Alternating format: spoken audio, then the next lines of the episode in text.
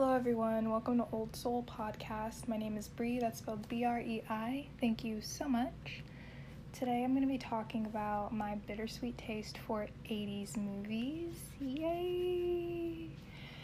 So, I'm going to list a few of the movies that I'm going to talk about um, in pretty decent detail, not so much about summary, but more commentary on the reasons why I find these movies to be bittersweet. I'm going to talk about 16 Candles. I'm going to also talk about Some Kind of Wonderful, The Breakfast Club, Pretty in Pink, and Dirty Dancing. The reason why I came across this list for 80s movies that I wanted to talk about today was partially because these are movies that I really love or loved a lot growing up. I started watching 80s movies at like 15 years old. No particular reason why I started watching these movies. I think that at the time there was a station called ABC Family and they played like rerun versions of movies. Oftentimes it would be 80s movies and like Harry Potter marathons. And I think that's how I started watching 80s movies and then like as i would watch these films of course my parents would be like oh yeah this used to you know this came out when i was growing up or whatever no one formally like gave me like a vcr and was like hey watch this movie it's pretty good. It was just something that came up and i happen to really like because i do have a strong love for coming of age films. And john hughes who either wrote or directed um, most of these films or was a part of most of these films um, not Dirty Dancing specifically, but pretty much he was a part of all the other films that I listed, whether he directed or wrote or produced or, you know, the list goes on. Um, yeah, so he did a lot of coming of age films. Um, Dirty Dancing specifically is a coming of age film that's a lot more heartfelt than maybe some people think about. Um, so, yeah. My main reason for liking 80s films is that I like the cheesiness, I like the cut off gloves, I like the combat boots, the lace. Give me it all. The retroness, the hairspray, the overly hairsprayed hair, the explosive claps that start off like those slow claps and they just explode into like rhythmic patterns of claps. Love that. So I like all aspects of 80s movies from the, I guess, general or stereotype versions of what people assume 80s movies are, or I guess aspects that are in 80s movies. But what I really like about them is that they just speak to me and that they are entertaining for me. They keep my focus, they motivate me, they say something to me, and that I feel like coming of age films don't get a lot of the credit that they deserve because they either are stories about teenage kids or they're about teenage kids for teenage kids. And I don't really understand why YA and coming of age doesn't get the love that it should. I know that's not coming from everyone, but I do feel like when you talk about things like this, people don't always talk about these types of films in a good light or these types of stories in general in a good light without making it seem like they're not as good or as worthy because they're for teenagers. And a lot of the time, you find teenagers defending films like this coming of age because adults feel like, oh, that's for kids, when I don't really agree with that. And I'm not saying that specifically for each of these films, people feel that way. These films are classics they are timeless. People love them even now from when they were kids. I wasn't even brought up on these movies, and I was born in 1997, so that's obviously saying a lot for these films and that they're pretty timeless. But I'm also, again, a very old soul, I feel personally.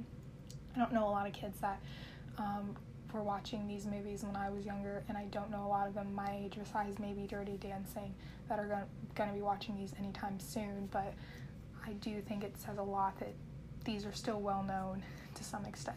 But I do think that coming of age doesn't always get the love that it deserves because it's for a younger audience or has younger characters, um, which I'll never understand because coming of age is sort of something we all go through in real life in general. So I feel like just because you've gone through something and you're not going through that anymore, it doesn't negate the fact that teenagers matter and their opinions matter and their films matter.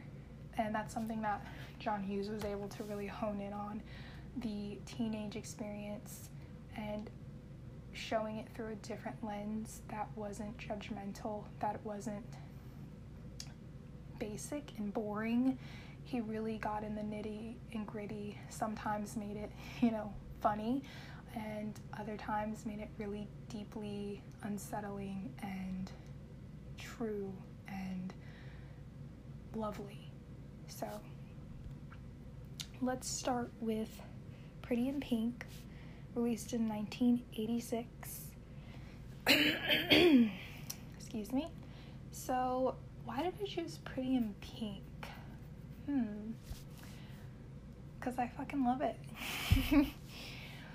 My favorite scene from Pretty in Pink is when Ducky is singing an Otis song I'm pretty sure it's called Tenderness, but at least that's the word that is repetitive and said a lot in that film. And he's lip singing to Andy in the record store that she works at.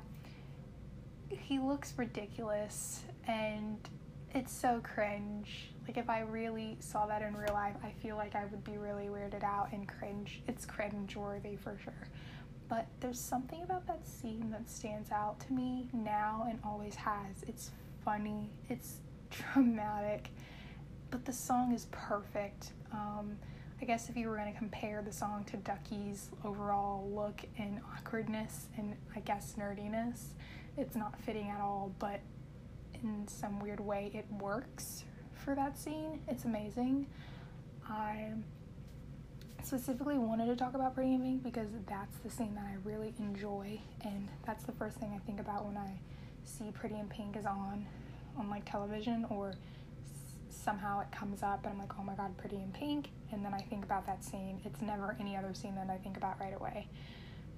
Some things that I do want to talk about Pretty in Pink, um, besides the fact that it was directed by Howard Deutch, pretty sure that's how they say his last name. If not, I apologize uh, and it was written by John Hughes. It's in the genre of comedy, drama, and romance. Some sort of interesting facts or just interesting topics of gossip. I don't know if all these are facts, but it was stated in a lot of articles that I've read and linked here um, on my notes. So if anyone's interested in any of these articles, I guess you can like uh, contact me and I can give you some of these links because I'm not sure if all of them are true. Um, some of the articles did have interviews one on one with these actual actors who were on set with a lot of these films. Other times it was just stated in the article, but who's to say that it's true? I mean, if we're going back to Hollywood and filmmaking, he said, she said, who knows? But it was said that John and Howard did not get the ending that they wanted with Pretty in Pink. And so if you haven't seen Pretty in Pink, I guess I'll give you like a little bit of a take on it, but I don't really want to do a summary. I just really want to do a commentary, assuming that you've already seen these films or that maybe this will push you to watch this film in some way. So, Pretty in Pink is a story about a young girl who deals with not having her mother in her life and she's in high school and it's just her and her father.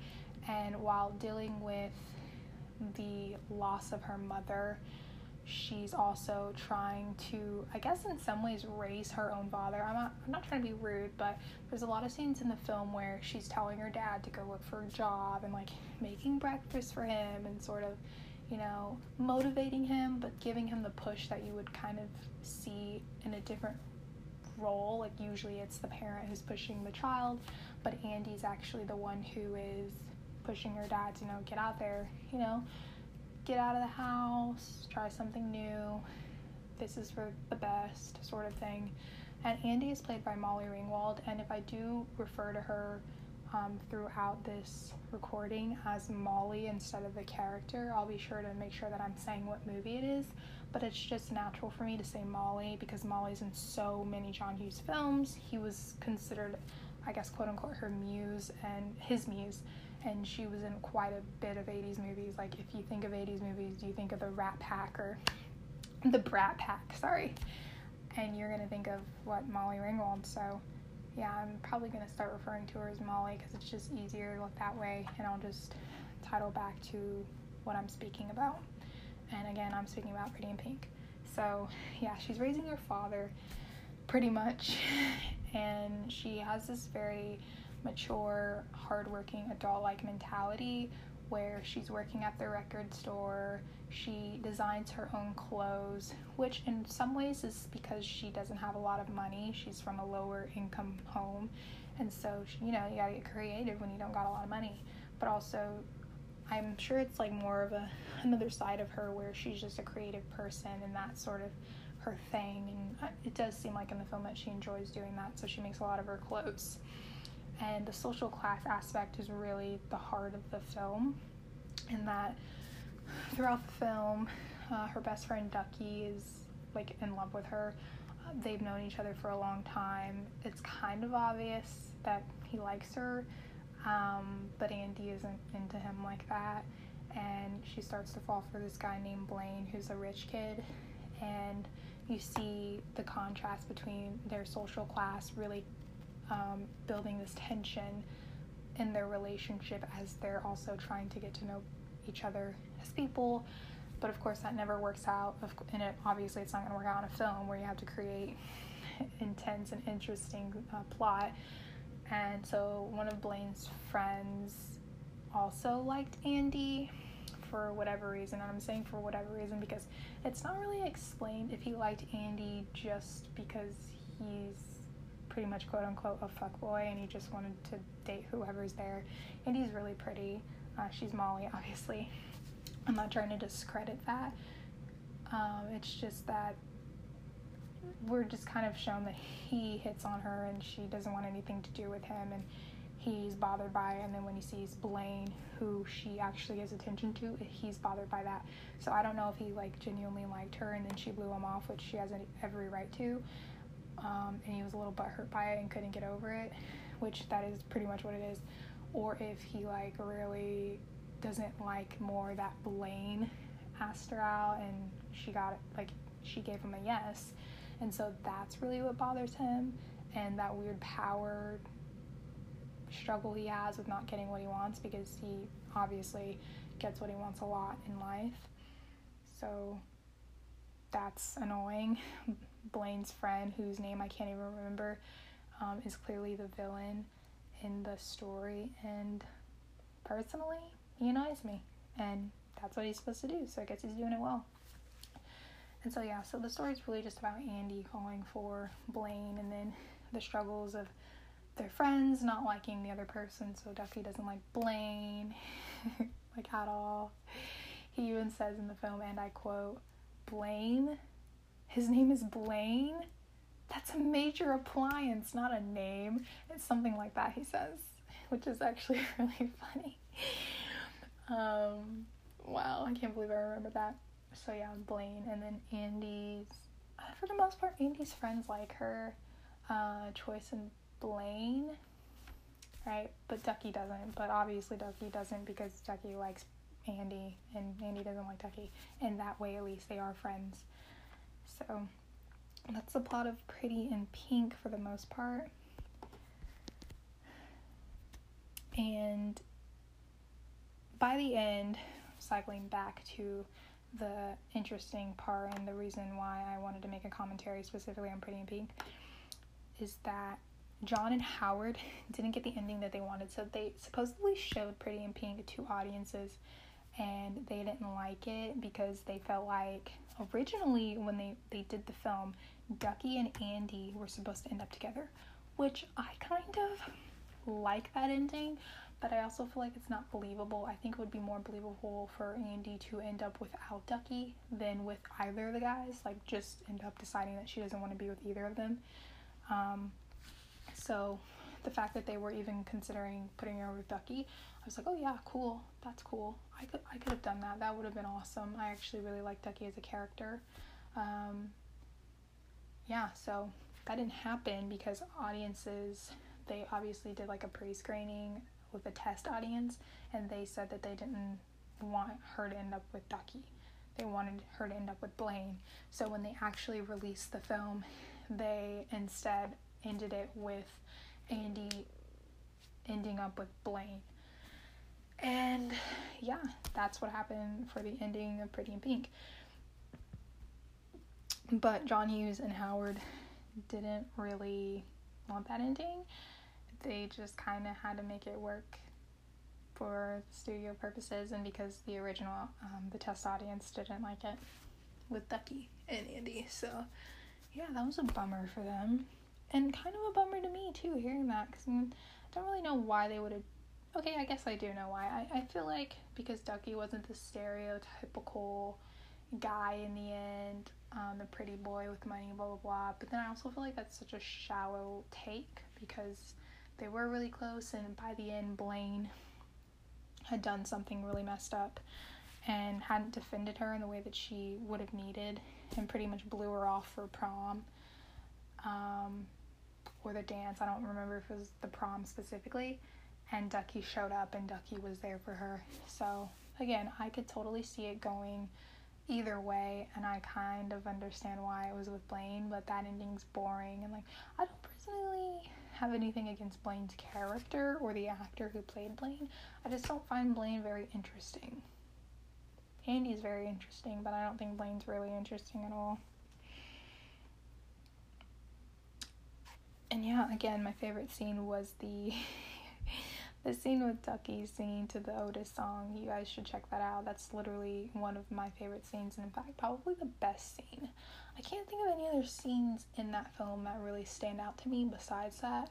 Even the ending doesn't stand out that much, but it was said that Molly was sick at the end of filming, or maybe not the end specifically, but that she was sick at the time that they filmed that.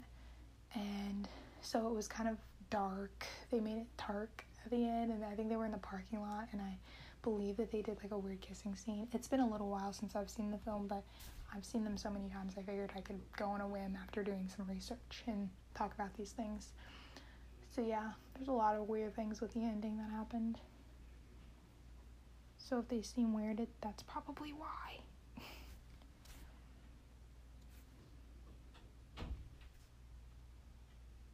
So now I'm going to speak about 16 Candles which was released in 1984.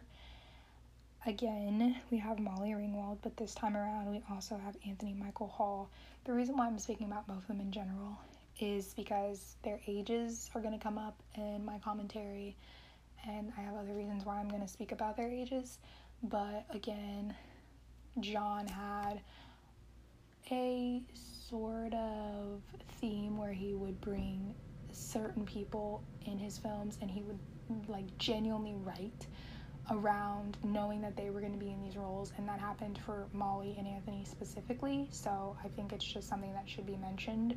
Most people already know this but for those who are just listening to this and considering watching these movies or haven't seen them but maybe will watch after this that's something that you should know that a lot of these roles with Molly and Anthony were written specifically for them by John Hughes, and they were very young when they started doing these films with John Hughes. They were actually teenagers.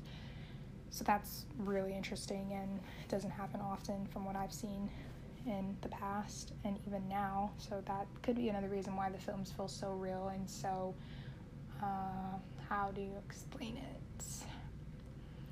Relatable because it's real. Like they're teenagers playing teenagers. That's how it should be, I think personally. This was this film was directed by John Hughes and written by John Hughes in the genre of comedy and romance. 16 Candles is actually my least favorite film I'm going to talk about today. Uh, this was one of those films that I did like a lot when I was younger, but as time went on, I've slowly started to not like this film as much. I'm not really into comedy. For me, comedy is a huge hit and miss, and I think that a lot of people don't do it well. I don't think that's the case for John specifically, but I don't know. I think it, it's a me thing where, for one, some things in comedy that come up are problematic for me. And for two, I just, I'm not someone who really likes comedy. It's a hit or miss in general, but for me, it's really just like a, it's either gonna work or it's not, and I'm not gonna force it. So, 16 Candles, my biggest problem with this film is that the character Long Duck Dong, the foreign exchange student that is in the film, is literally just there for comedic relief. And the comedic relief seems to be solely stemmed off of his culture, race, and otherwise ethnicity. And I don't really like that they didn't give him any complexity, didn't really give us his story. I feel like that was a great moment for them to really add in cultural references that had substance that maybe would educate the audience without being a full on monologue or ex- full of exposition. And I feel like instead, John decided to use him as comic relief, and it didn't blow over well with me. It makes me uncomfortable that they sort of joke about his name. You know, the, the name thing with Pretty in Pink is sort of funny with Blaine, and you sort of, it's more heartfelt in that or otherwise playful because Ducky's really just jealous, and we understand that he's jealous. He's going to say whatever, whether he means it or not. But with the exchange student, Long Duck Dong, it's just, it doesn't sit well with me at all. And I don't think it should sit well with anyone else either. I don't really, I feel like in the 80s, this worked because people didn't care about being sensitive toward other cultures and stuff like that. And just because we care more about it now doesn't make it, it okay that it was okay then. It was never okay. People just let it slide, and that's how I see it. Um, no one can convince me otherwise. I really just don't like that aspect. I feel like if they were going to make the point to have an exchange student, which is really cool in, in the film, and they were going to introduce that, they should have done more with that and not just made him funny and whether funny was John's thing, they didn't have to make it a joke about his heritage and his culture. I don't like it. So that's that's a big thing in the film that I just can't get over and don't like. Another thing that I don't like about the film is that besides Molly and Anthony, the whole cast is literally like 20 something year olds and up. It's fine if you're on set and you know there are age ranges that's going to happen. But when you have age range differences and you plan to make two of those characters be love interest and there's literally a major age gap, I feel like that's a problem for so many reasons.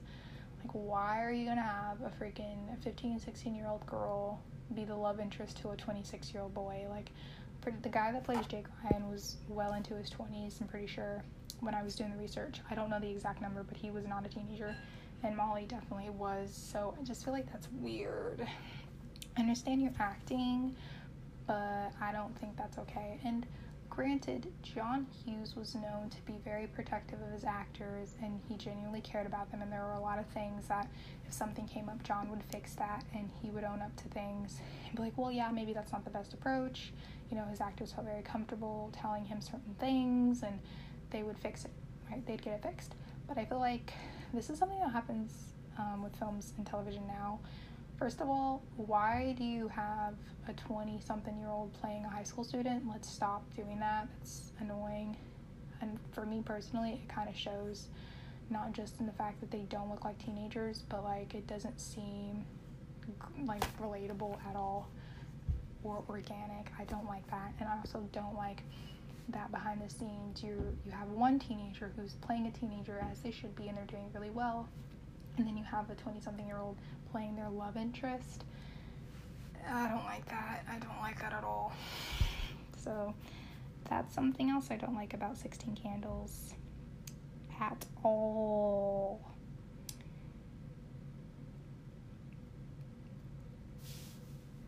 Uh, i have another issue.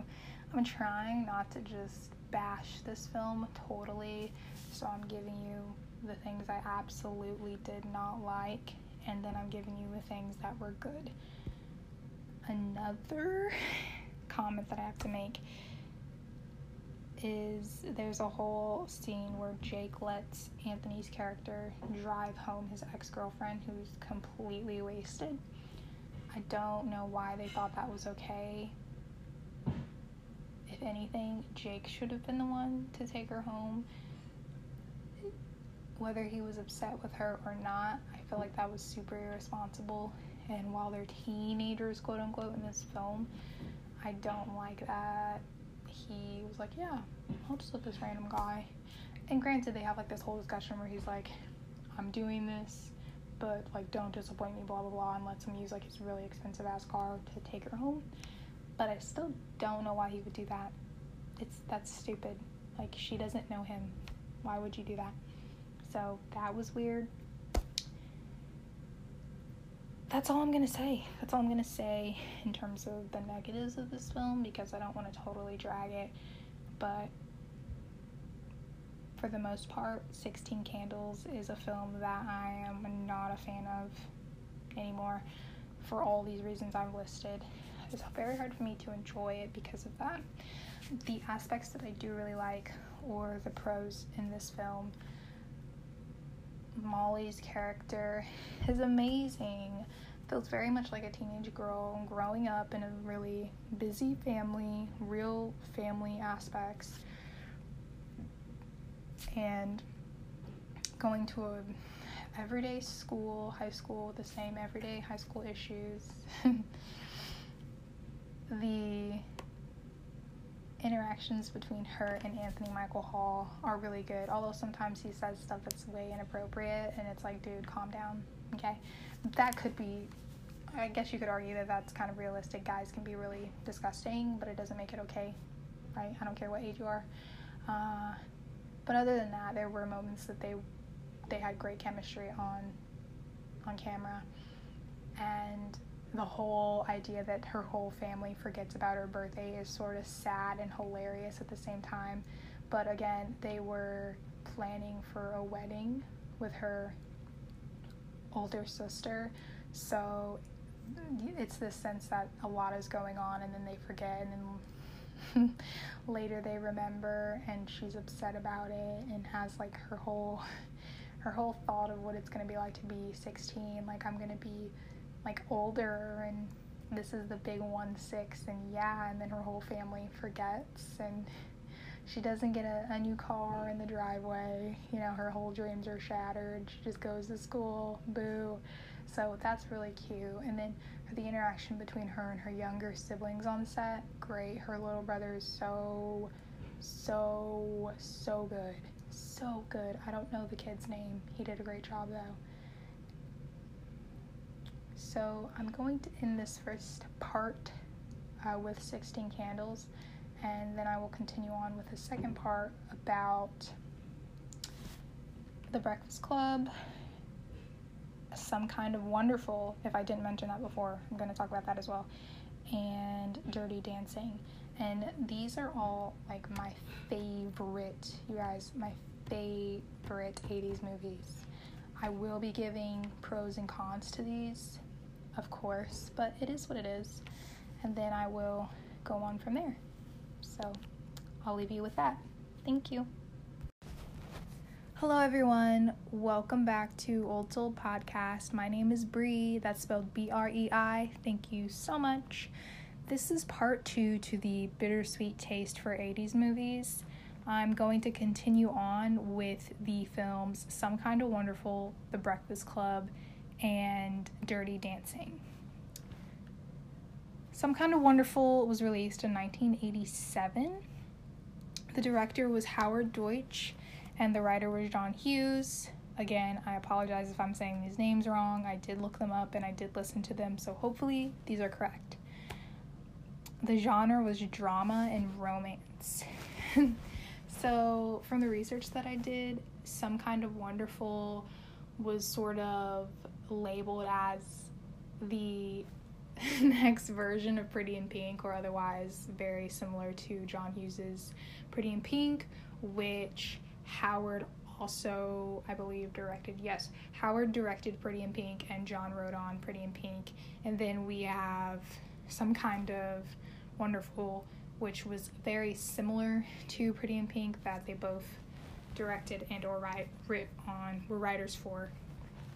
In terms of screenplay, um, other films John also like just wrote in full, but other times it was just screenplay.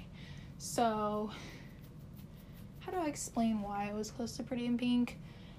So, from what I saw in my research, Pretty in Pink had the three main characters, which were Andy, Blaine, and Ducky. And then in Some Kind of Wonderful, it was Amanda, Jeff, and Watts. And Watts is like the quirky tomboy who has a crush on Jeff, who's sort of the one that everyone has eyes for, but he only has eyes for one other person, in the same way that Andy only had eyes for Blane, but Ducky had eyes for her, and Blane had eyes for her as well. And so that's Jeff.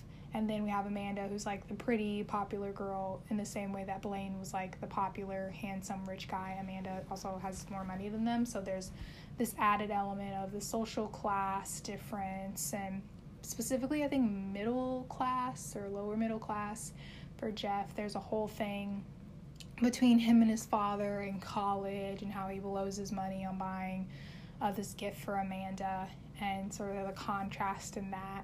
And they're from different sides of the train tracks. I guess that's what people would associate it with, or that's the context they would give. And in that way, it's also very similar to Pretty in Pink. So it has sort of the same bones of the film that Pretty in Pink had.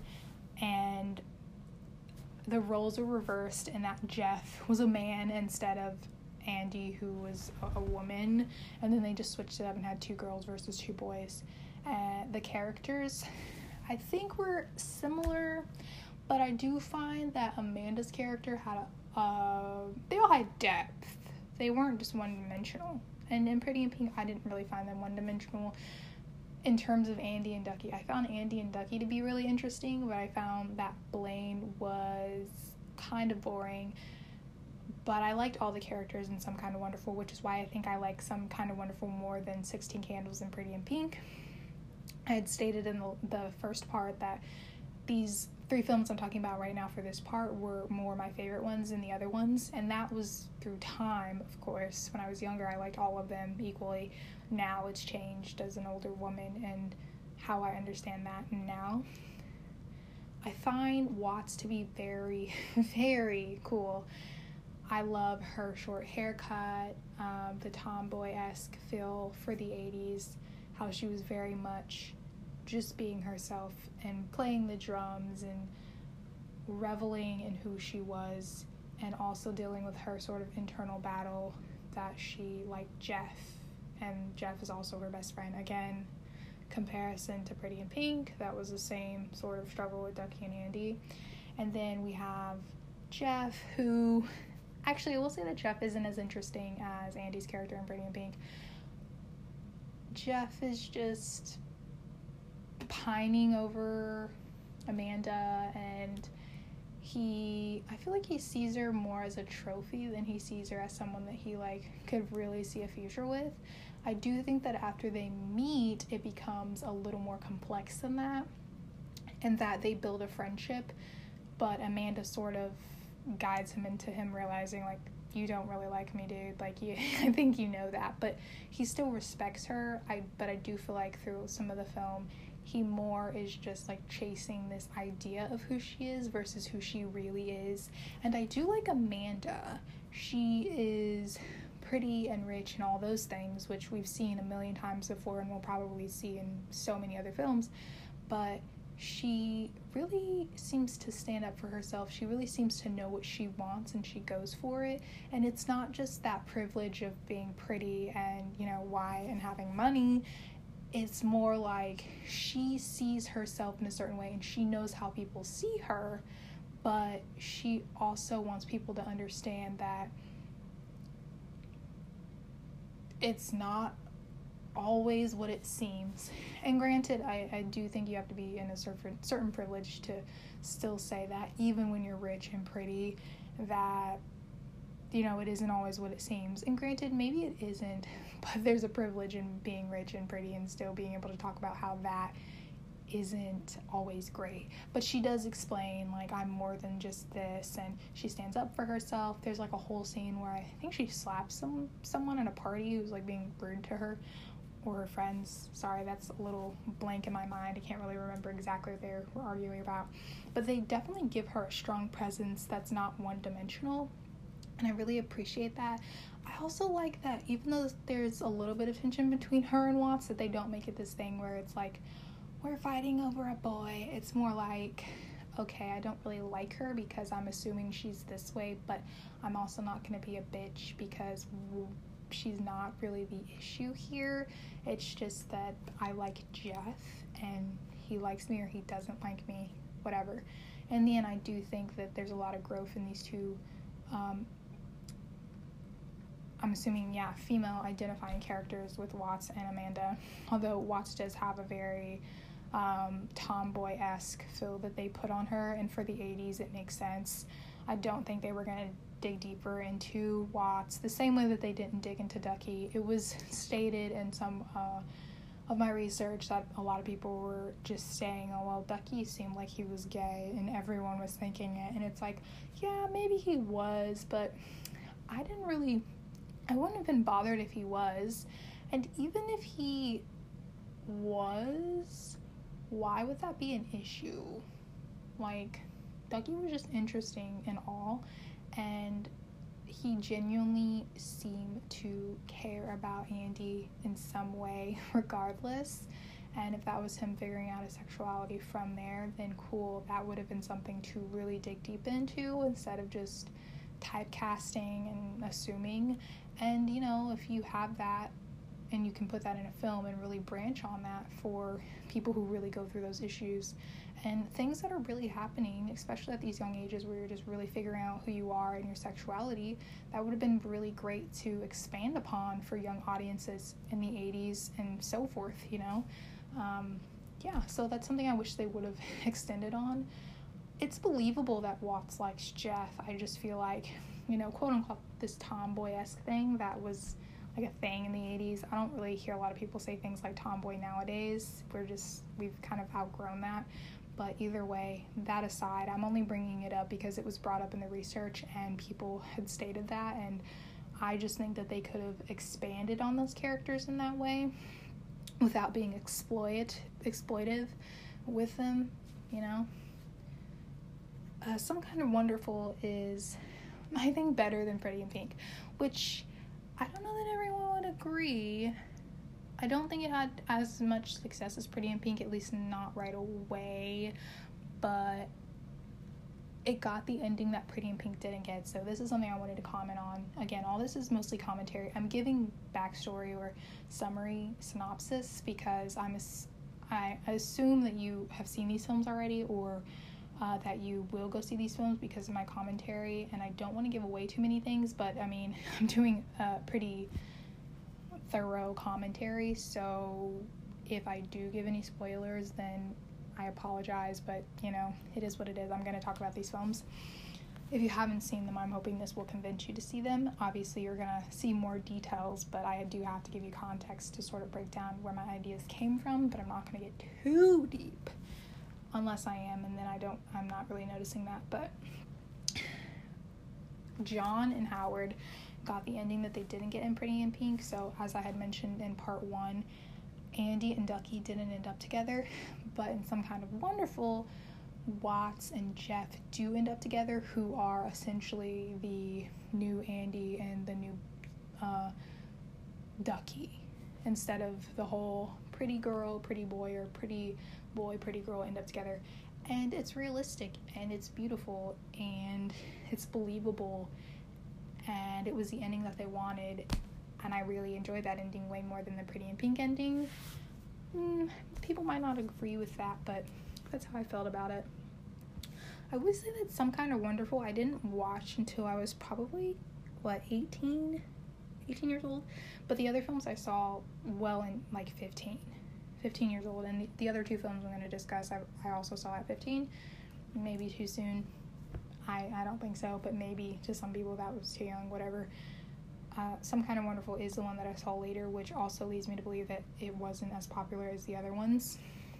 at least not right away. Um, and I do believe that when I was doing my research that they actually stated that it didn't hit a lot of success right away, but that it, you know, grew. I think it's a great film. I really enjoy it more than Pretty in Pink and 16 Candles. I don't know if that's just my personal you know feelings toward it. Obviously, it's my bias, but I just mean maybe all things together, you know, they really fleshed through the characters. I really liked all the leads. They got the ending that Pretty in Pink didn't get. Maybe all those are variables that make me like it a lot more because I can't really pinpoint as to why I like this film so much more. I just do. It's just sort of an effortless like, and I really enjoy watching this film. Altogether, a very, very good film. Okay, so I'm going to talk about The Breakfast Club now, which was released in 1985. And again, I'm not going in any specific order, I'm just talking about them as I've noted them on my screen. So if the dates are one's before the other or one's after this or whatever, it's fine. I'm just telling you the dates because I think it's important to sort of understand when these dropped. So like 16 Candles was a little earlier. The Breakfast Club was right after that. And then you had Pretty in Pink, which was the 1987. So that means Some Kind of Wonderful would have came out after all of those films that I just listed. And I mean, that might give you some context as to knowing this was like later 80s versus early 80s, and maybe the people who were living in the 80s and teenagers around the time that these were being released feel like that might have affected the audiences or how people felt about the films or the context of what was going on in the films and how they were interpreted. I'm not sure. I wouldn't know. I was born in 97, 1997, so I have no idea. But, you know, just giving that for some facts. Okay, The Breakfast Club was directed by John Hughes, written by John Hughes, it's in the genre of comedy and drama. The Breakfast Club was one of my favorite films and still is one of my favorite films of all time, period. It is a classic. Almost everyone knows about The Breakfast Club. If you don't, it's probably because you're pretty young and maybe your parents never told you about it, but I most people know what The Breakfast Club is. Um, it had an amazing cast. Obviously, John Hughes was amazing. He did a lot of work in this film just on his own. Howard, I don't know if Howard wasn't involved at all, but um, he wasn't directing it alongside John. John was doing a lot of the, the work overall. Um, they did this in the Midwest, Illinois specifically, which John had a history of doing a lot of his films in Illinois. Because I'm pretty sure that's where he was raised, and so he had a lot of context with that. However, Some Kind of Wonderful was believed to be set in locations in California, so that doesn't really fall in line with any of that. But most, I think it's good to give context that a lot of these films were filmed in the Midwest. So yay, Midwest! um, yeah, Breakfast Club does this sort of spin. We have the tropes and the stereotypes, of course, with like the basket case, the criminal, the nerd, the princess, and the athlete, and putting them all in one very tight space, and also throwing in the tension that they don't know each other, and any other given time they would never be in the same room together. Obviously, they come from very different backgrounds and they're not in any way connected in their school lives. So them being in detention is the only reason why they would be together. And then on top of that, they're by themselves and they are, besides their, I believe he was the principal. Yeah, the principal who's like watching over them. He comes in and out and like listens to make sure they're not doing anything that's gonna cause a ruckus, as he would say. But yeah, so that alone really creates a lot of the intrigue in this film for me. That they're just in these really specific spaces and John does a really good job of having a nice easy flow and pace. Sometimes there's a lot going on and sometimes there's not really a lot going on. There's literally scenes where there's just music and they're just sitting there bored out of their minds. There's another scene where they're running in the hallway so they're not going to get caught and get in trouble. And it's very fun and exciting And there's a whole dance break, which doesn't seem very fitting, but it fits pretty well, especially with 80s and the song choices used in the soundtrack. I actually have a whole record that's just the soundtrack of the Breakfast, the Breakfast Club. It's really good. You should do. You should totally listen to it. I don't know during your free time. and then, um, and of course, the detention scene where they're in this library at these, you know, basic high school tables, and they're all just sitting there facing forward, looking at the clock here and there. Um, but what makes it interesting is that they kind of grow on each other um, as the film moves on, and they're forced to sort of self evaluate why they're in detention, what the hell they want um, out of life, why they're so upset with the things that are going on in their life, and they openly talk about that with each other, which which is really interesting because um, it's noted that a lot of the dialogue wasn't even like scripted scripted. Like of course it was scripted but they did a lot of improv i guess you could say where you really just kind of go on a whim and people are watching or otherwise the camera is on and you're just saying whatever and you're just feeding off of each other's energy. So a lot of that was going on, which means the actors had a lot of choices and a lot of freedom on set, which obviously paid off. They did a really good job. And all their characters are fleshed out, even though they start with the very surface level basic stereotypes that's really broken down by the end of the film where they're all sitting down in a circle and the camera's sort of going around and they're telling their they're actually really sad stories about their real lives. And that scene always gets me you know when you grow up your heart dies. Who cares? I care. You know that is the line that i love from that film along with many others but that's my favorite. I do like um, the letter i think brian yeah the letter that's written you know sincerely yours, The Breakfast Club, which The Breakfast Club is a great name for this film. However, it wasn't always going to be called The Breakfast Club. I can't even remember what the other name was, but it was bad. the Breakfast Club is really good, uh, and the name is really good, the title. So the letter stands out. Um, that's sort of read as a voiceover. In the end, they were supposed to write like these letters during detention, and of course, none of them do except Brian. And yeah, I really really enjoy this film, and of course, I'm going to talk about things that I didn't like in the film. I now, as a 22 year old woman, I don't like the situations that Claire's character and Bender um, were in that were very, very, very based in sexual harassment. There's a whole scene where Bender literally is like hiding from one of the teachers and he goes under the table and Claire's wearing a skirt and he like looks up and he sees her underwear and he like messes with her like um, her private areas or her leg or messes with her skirt. Either way, whatever he's doing, it's assault. like I don't like that at all. I'm not gonna sugarcoat that.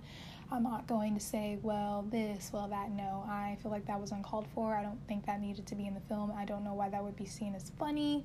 And Molly Ringwald is actually written about how this is something that she does not like at all about the film while she still really likes the film and you know she was she worked with john with a lot of stuff but this is one of the things that she does not like think she has children of her own now, and you know, explaining that to them is probably very difficult. And um, yeah, there's like a whole thing. So if you guys want to look that up, you might want to see her opinion on that. But I totally agreed. I thought that that scene was disturbing, and I don't like that I actually watched that as a kid and maybe didn't see how that was a huge issue, and obviously do see how that is an issue now. But that's something that could be totally taken out, and I wouldn't even blink an eye. Yeah, it doesn't need to be there. It's bad, period. Another thing that I really hate, um, which, you know, being a young black girl in America, you don't see a lot of representation unless you're really looking for it. There's no characters of color, there's no black or brown people, there's nothing. There's nothing. It's super super white, okay? There's where are the black kids? Where are the Latin Latinx kids? Where are the Chinese kids, the Japanese kids? Where are the biracial kids? Where where are they? Where's the where's the color? Where's the color? I don't know. I don't know where it is. I'm sure it's in that school. I'm sure it's in that school in their everyday lives. So I feel like it should be on screen. I don't know why that wasn't a thing. And I feel like it should be on screen and not used as a handicap for comic relief. Okay? Like that was done in 16 Candles. I'd appreciate if it wasn't done like that in The Breakfast Club, if that had happened and they had had a character that had some color. Granted, the characters in the cast were amazing and I really like them despite obviously things I've already brought up. But uh, yeah, that's disheartening. Even now, I think about how much more I probably would enjoy The Breakfast Club if I could identify with one of those characters. And of course, you can always identify with characters whether you look like them, but it definitely would have been nice at 15 to watch The Breakfast Club and be like, wow, she has like 4C hair and she has a nose like me and you know. And sadly like so many other films i don't get the luxury of seeing that on screen and it just is what it is right? We could talk about it for days at the end of the day. I can't control that. It's already been released whatever right? It's annoying we're moving on. Um, another thing that's sort of annoying, but it doesn't necessarily bother me as much as the other two things, is that um, Ally Sheedy's character in the end, where they sort of take off her eye makeup and put on like these virginal white like pretty girl next door clothing and like give her this weird moment with the athlete i'm just kind of like eh, I get why they did it and it's like dramatic or whatever. But I don't think they needed to do it and I also didn't find it very believable because I felt like it was a little rushed. I don't think that needed to happen and I liked who she was in general. I don't think all that extra stuff was needed like at all. So I don't really know why that was there. But overall, really like this movie. Actually, I really love this movie. Um, I hope I can say that a few years from now. Maybe I won't like it. You never know. But I do really appreciate this movie. It really solidified my love for coming of age films, teenage films. It really made me look up to John Hughes in general.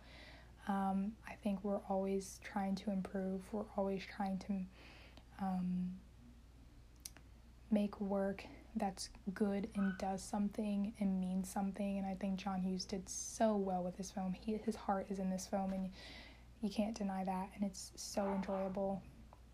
Really love The Breakfast Club. So I only have a few more minutes, so I'm gonna try to wrap this up with Dirty Dancing um, without cutting out anything. So, Dirty Dancing was released in 1987. The director was Emile Ardolino. Sorry if I pronounced that wrong. The writer was Eleanor Bergstein or Bergstein, and the genre was drama and romance. Who has not seen Dirty Dancing? I want to know. and if you haven't, you need to go watch it now. It's so good. So the sets are amazing, the casting, the musical choices, the choreography, everything about this. My favorite scenes are everyone's favorite scenes. The lift at the end, the nobody puts baby in a corner, even though a lot of people, specifically Patrick, had stated how that's a really cringy line. He didn't even know how like he should deliver it.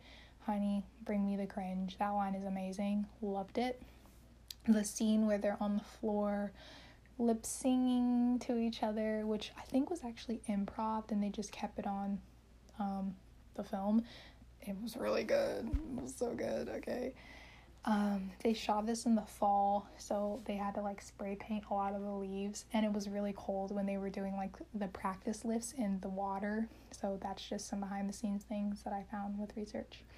Patrick Swayze and Jennifer's chemistry was amazing. I don't know if they really got along off set. I don't know that they didn't, but I think that they had a little bit of conflict that they later resolved when they did films um, together, which the next film they did together was Red Dawn. So anything that had been left or lingering, they fixed later.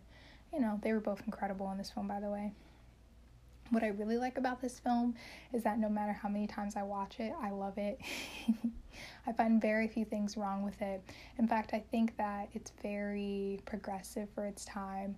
The dancing might be seen as too sexual, especially in the 80s, but I love everything about it. And the music is incredible. The contrast, like this, this I wouldn't call Johnny's character or otherwise Patrick's character struggling like dancer, but you know, he had to have his gigs to make his money and then baby she's coming of age, you know, she's from this very proper family. Her dad's a doctor and she likes the bad boy, who's actually not really a bad boy, he's like a good guy. he just I guess appears to be a bad boy. I, I didn't really get the vibe that he was a bad person. He was just a guy with maybe a chip on his shoulder who hadn't had everything given to him, so he was a little rough around the edges like anybody else. But yeah, it's so good. Um, the talk of the abortion in the film, I really think was good because it brought up an issue that actually has happened for years and will continue to happen and the issue of like women. I am pro choice by the way. Like I think women should be allowed to do whatever the fuck they want to do with their bodies and if that's getting an abortion they should be allowed to do that. It's their bodies and in this film, sadly, it's shown in a very negative way, and that she goes and gets it done unprofessionally and she's left sick, but she does live. And you know, in a way, it's negative because it's seen in a darker light, and I think in a way it could scare young women. But I do think it's something that's good because it's making people discuss it and think about things like this and that it really happens. It's not sugarcoating. And then when you really think about it, like the only reason why she did it in that way is because she couldn't really afford any other way, which is why we need things like Planned Parenthood and things like that for young women to have access. And if you don't believe in abortion, okay, that's for you. But I believe in women being able to do whatever they want with their bodies pro choice all the way. Let people do what they want with their bodies, especially women whose bodies have been policed for centuries. Okay, so if this isn't something that you agree with, then you should leave. You should exit. but yeah, so I really think that that was really good to have in the film. Um, it had been discussed how maybe that would be seen as negative um, or not a good thing, but I think it's good that it's in the film, and I just think that people just need to do a little more research on that and really break that down. And I think it even stirring discussion is important. But yeah, who puts baby in a fucking corner? No one. No one does. Jennifer Garner is amazing in this film. You gotta love Patrick Swayze. The soundtrack is incredible. Um, I do still like Some Kind of Wonderful a lot, but Dirty Dancing is just that one film that gets you, right? Like, it's so good, and you don't really need to say anything. It speaks for itself, right? it's timeless in the same way that The Breakfast Club is, right? But in a totally different way.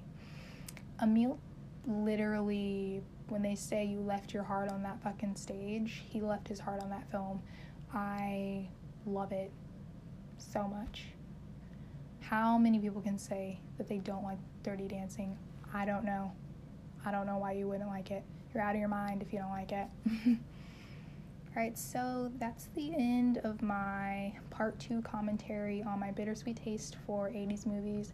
I hope you enjoyed. I hope the audio and the background noise wasn't too irritating. You know, I'm just starting out, really trying to break down my ideas and figure out how best to go about this. But I hope ultimately I brought up some commentary that you enjoyed you agreed with or maybe didn't agree with, but ultimately you enjoyed your time and listening to it. And I hope, also hope that you found your own ideas in these films and maybe thought about things you didn't think about before.